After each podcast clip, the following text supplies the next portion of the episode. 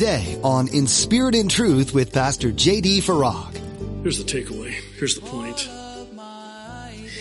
If God can use these people to bring the Savior of the world, He can use us to bring Jesus to the world.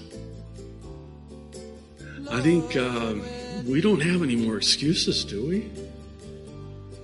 Would you agree that if there was ever a time to bring Jesus to a lost and dying world, that time is now? You're listening to In Spirit and Truth, the radio ministry of Pastor J.D. Farag of Calvary Chapel, Kaneohe. Pastor J.D. is currently teaching through the book of 1 Timothy. You can never stray far enough away from God that He won't still take you back and use you to work out His will. Today, Pastor JD is going to encourage you that there's nothing you could have done in the past to make yourself unusable by God.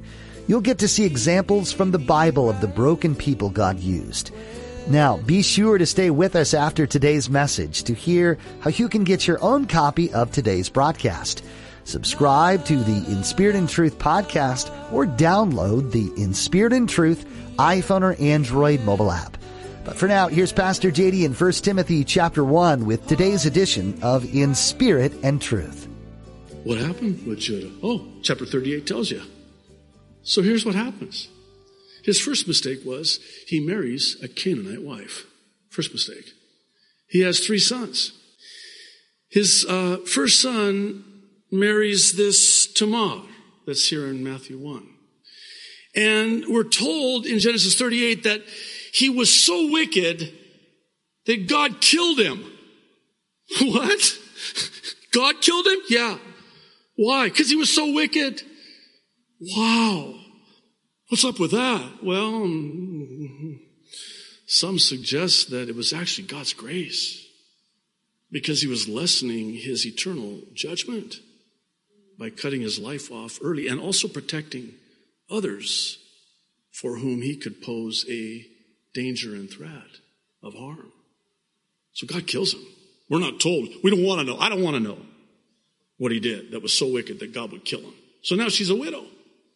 So as was the custom in that day, you would take now the brother, he would have to marry the widow of his older brother and give her a son that would actually be his older brother's son to carry on the family name and also get the family inheritance. So the second son marries Tamar and he doesn't want to give her a son. I won't get into the details. And so God kills him too. We're not doing so good. Now there's a third son. And here's Judah saying, you know what, Tamar, listen, I, I love you. You're my daughter-in-law. But you married my first son, he's dead. You married my second son, he's dead. I don't want you to marry my third son. if you know what I mean. He doesn't say that, but he doesn't have to. He basically says, hey, why don't you go back to your parents' house? and wait till he's old enough and then I'll let you marry him.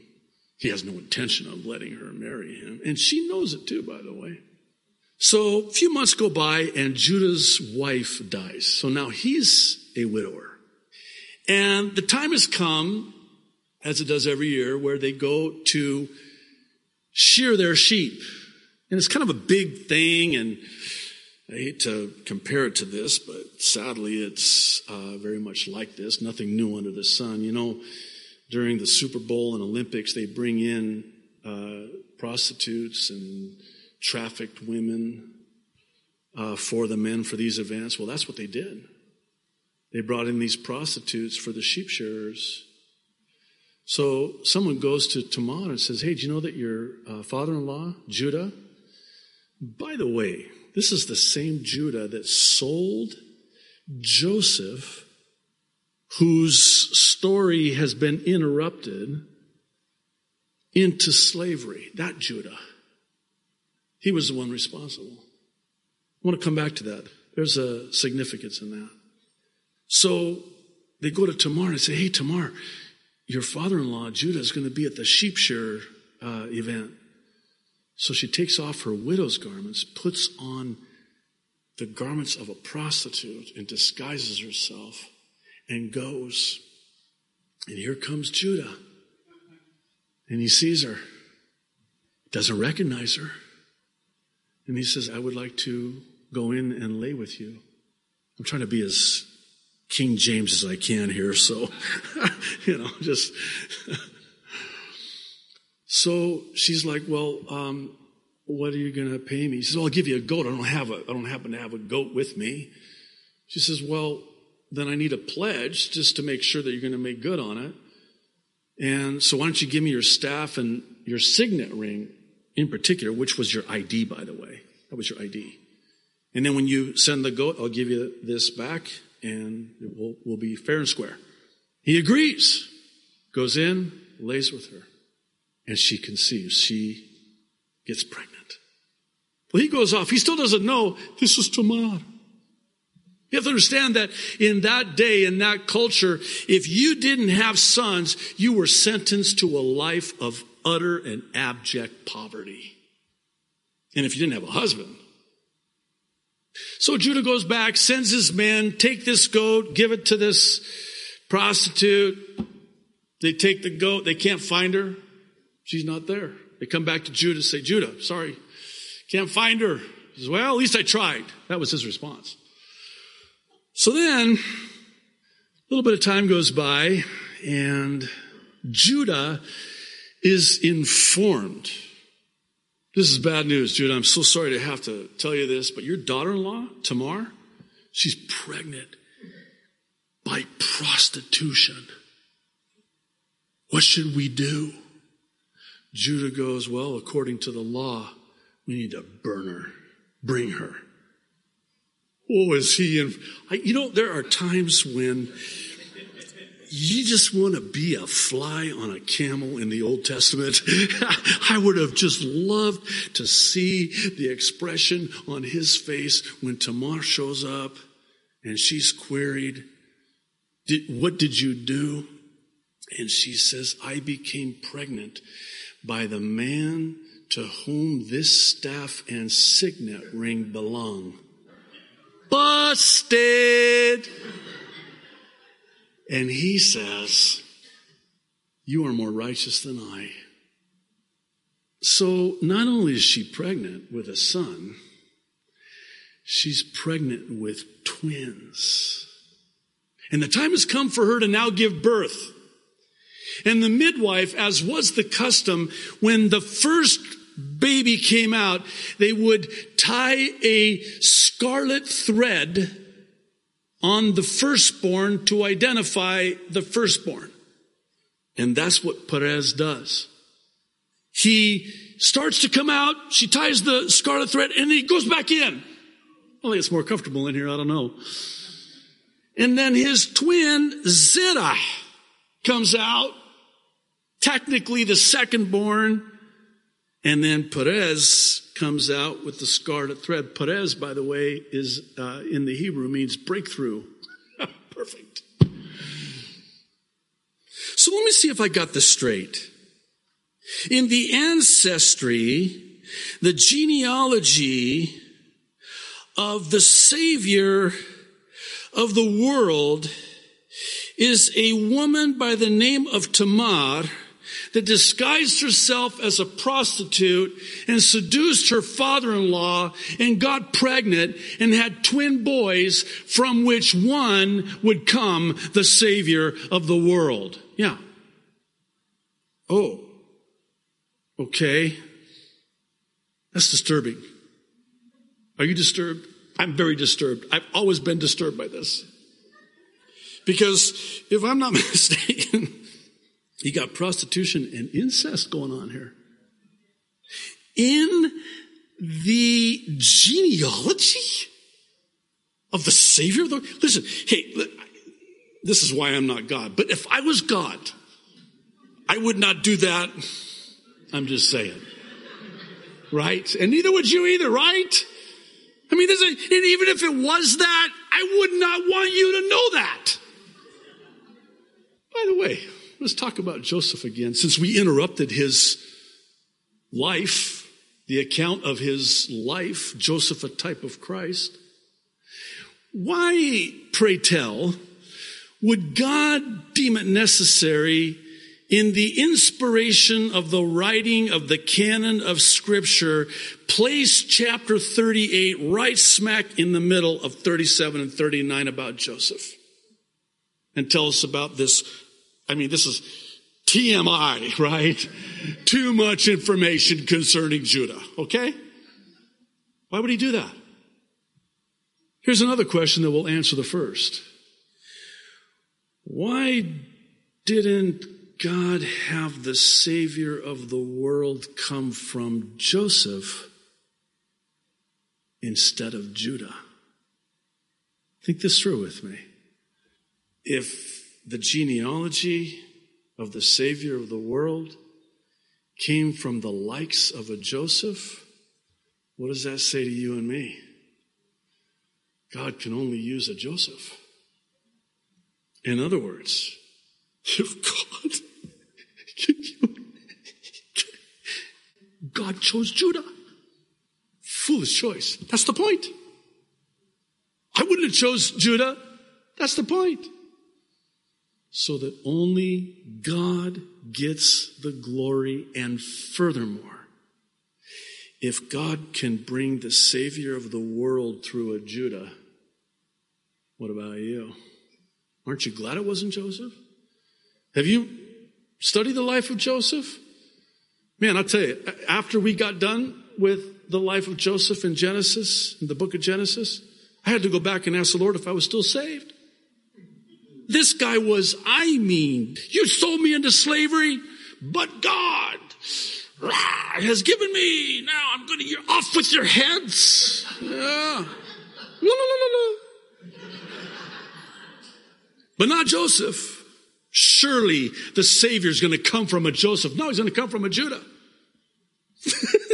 and not just from a Judah who sold Joseph into slavery. Ah, oh, I can't wrap my mind around this. Tamar seduces him. She's his daughter-in-law. Are you kidding me? I mean, let's talk about David. Our study of the life of David in 1st and 2nd Samuel and the Kings and the Chronicles as well. Certainly the Psalms. Man, when we studied through the book of Psalms and the, oh, those Psalms of David, man. The sweet psalmist of Israel. King David, from whom the Savior of the world would come. But he's a murderer and he's an adulterer. Two capital crimes for which, under the law at that time, were punishable by death. That David. And don't you find it interesting? I do. I think you do too. Here we have this genealogy of the Savior of the world, and we're told that David is the, you know, father of Solomon. And oh, by the way, his mother was used to be Uriah's wife. What happened? Did they get a divorce? No. Well, why isn't she his wife anymore? Because David had him killed. But the Savior of the world is going to come from them. Uh, you know who, who this is, right? It's Bathsheba, but don't tell anybody. No. What's your point, Pastor? Maybe some of you are asking, do you even have a point? Yes, I do. Boy, do I. Here's the takeaway. Here's the point.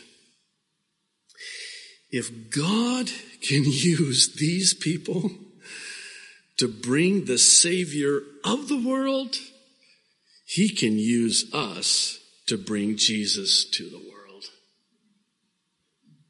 I think uh, we don't have any more excuses, do we? Would you agree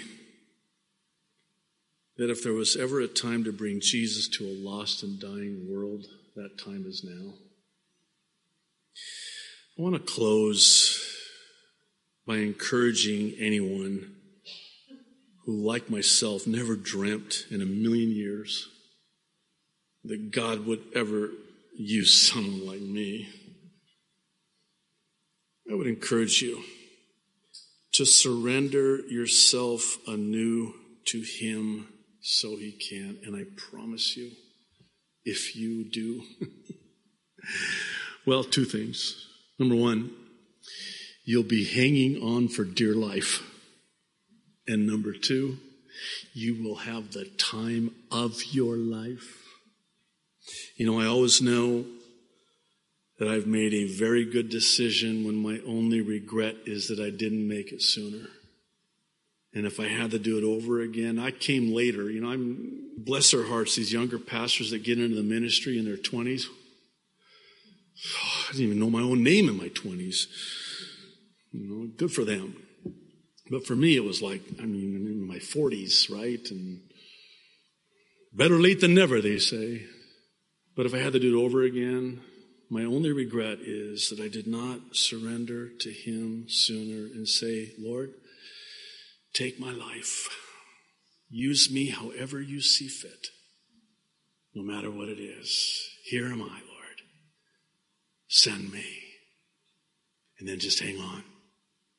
Here's what will happen He'll ruin you for Him. And you'll only regret that you didn't let him ruin you for him sooner. Because once you surrender to him, again, uh, talking about Gayle Erwin, I don't, I don't know that all of you know who he is, but um, he made a comment one time, and it just really stuck with me, and I stole that one too. So it goes like this: the only thing that makes me really wonder about God and question God is that he would choose and use somebody like me. That's a head scratcher. That God would use somebody like me. But don't you get it? He wants to use somebody like you because then people are going to look at you and they're going to say the same thing they said about Paul. No way. Way. Way. Yeah. Not, not him. Yeah. Not her. No way. Way. Oh, it's not them. I know. It has to be God. That's the point. One last thing. Did I already say one last thing? Okay, well, anyway, this is the last thing. You might be thinking to yourself, okay, Pastor, come on. Easy for you to say. I mean, you're the pastor. I mean, come on. What am I going to? I'm not a pastor. Actually, you don't want to be a pastor. Yeah, but I, I don't really have you know, the people skills. I don't have, you know, I, I kind of freeze up and, you know, close up and, you know, what can I do? What if I told you that you have before you the greatest and grandest of opportunities behind your computer screen online? Why not uh, tweet on Twitter a verse of scripture that God really ministered to you, and then somebody, or a meme, just to encourage somebody. And then you get some responses or likes, and then maybe enter into a, a dialogue with them. Encourage them. Tell them you're praying for them.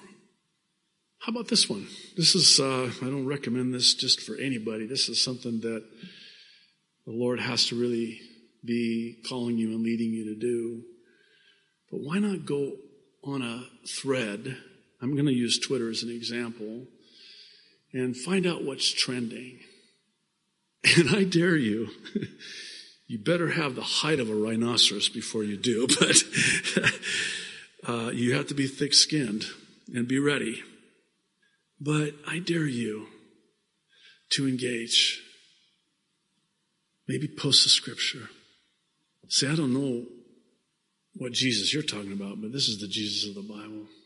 I mean, don't say like that. That's, oh man, you're asking for it. If you do that, you'll be more gracious than I would be, but just, and here's the thing.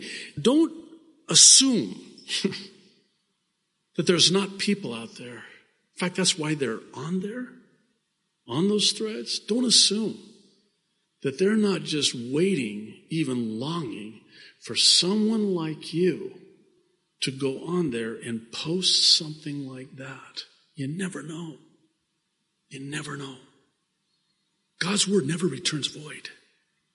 You could post a verse and think, well, why not? And that's exactly what that person needed to hear. That's the Holy Spirit. Why? Well, that's a great opportunity. I mean, you have fingers, right? Use them. You have a computer, use it.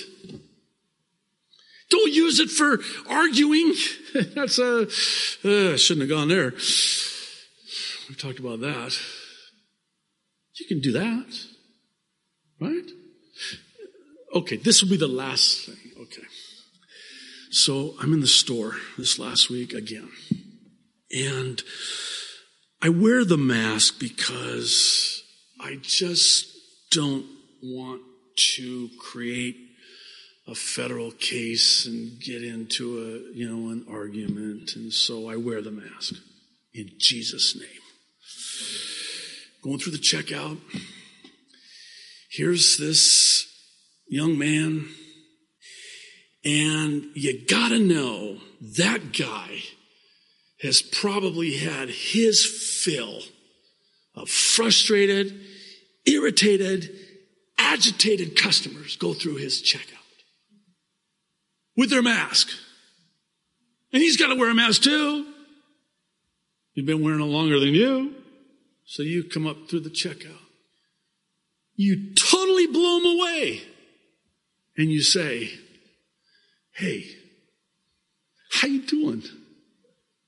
No, no, how you really doing? Because we say, "Hey, you doing? Fine. How are you? Fine." By the way, what if somebody said, "We said, hey, how you doing?" They said, "Do you really want to know?" Oh no, I just was being, you know, I didn't expect you to say that. You got a minute? I actually don't. We'll do lunch. Why don't you ask them? Hey, how you doing? How you really doing? You, you holding up okay? How's it going? I'm hanging in there. That's good. Hang in there. Hanging in there is good. Least you're hanging in there. And then even say something like I did just this last week. I said, I bet you get a lot of customers that are, and I always go out of my way to say, I'm not one of those customers. They're like, you're not.